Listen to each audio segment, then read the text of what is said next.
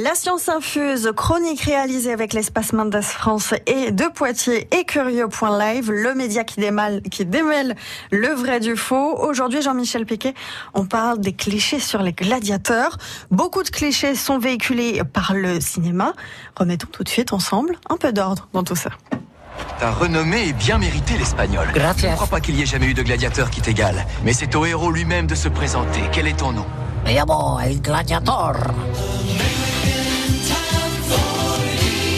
Les recherches modernes sur les gladiateurs nous confirment petit à petit que l'image qu'on a fait le cinéma est parfois bien loin de la réalité. Je vous propose de passer en revue quelques clichés. Comment oses-tu me tourner le dos? Esclave Esclave? Pas vraiment en fait. Être gladiateur à l'époque, entre le 1er et le 3e siècle après Jésus-Christ, c'est plutôt classe et même bien payé. La plupart des gladiateurs étaient donc des hommes libres, volontaires et professionnels. Ils étaient payés sous forme de primes, entre autres.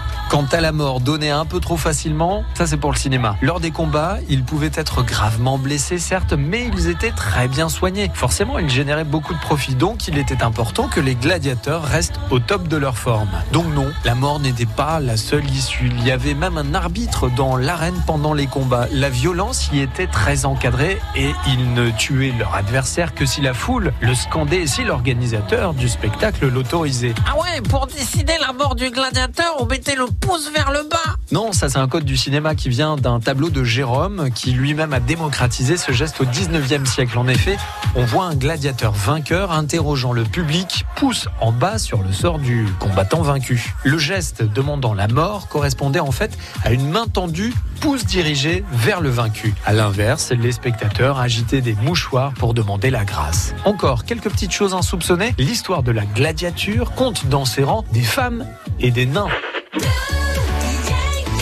France Bleu Poitou.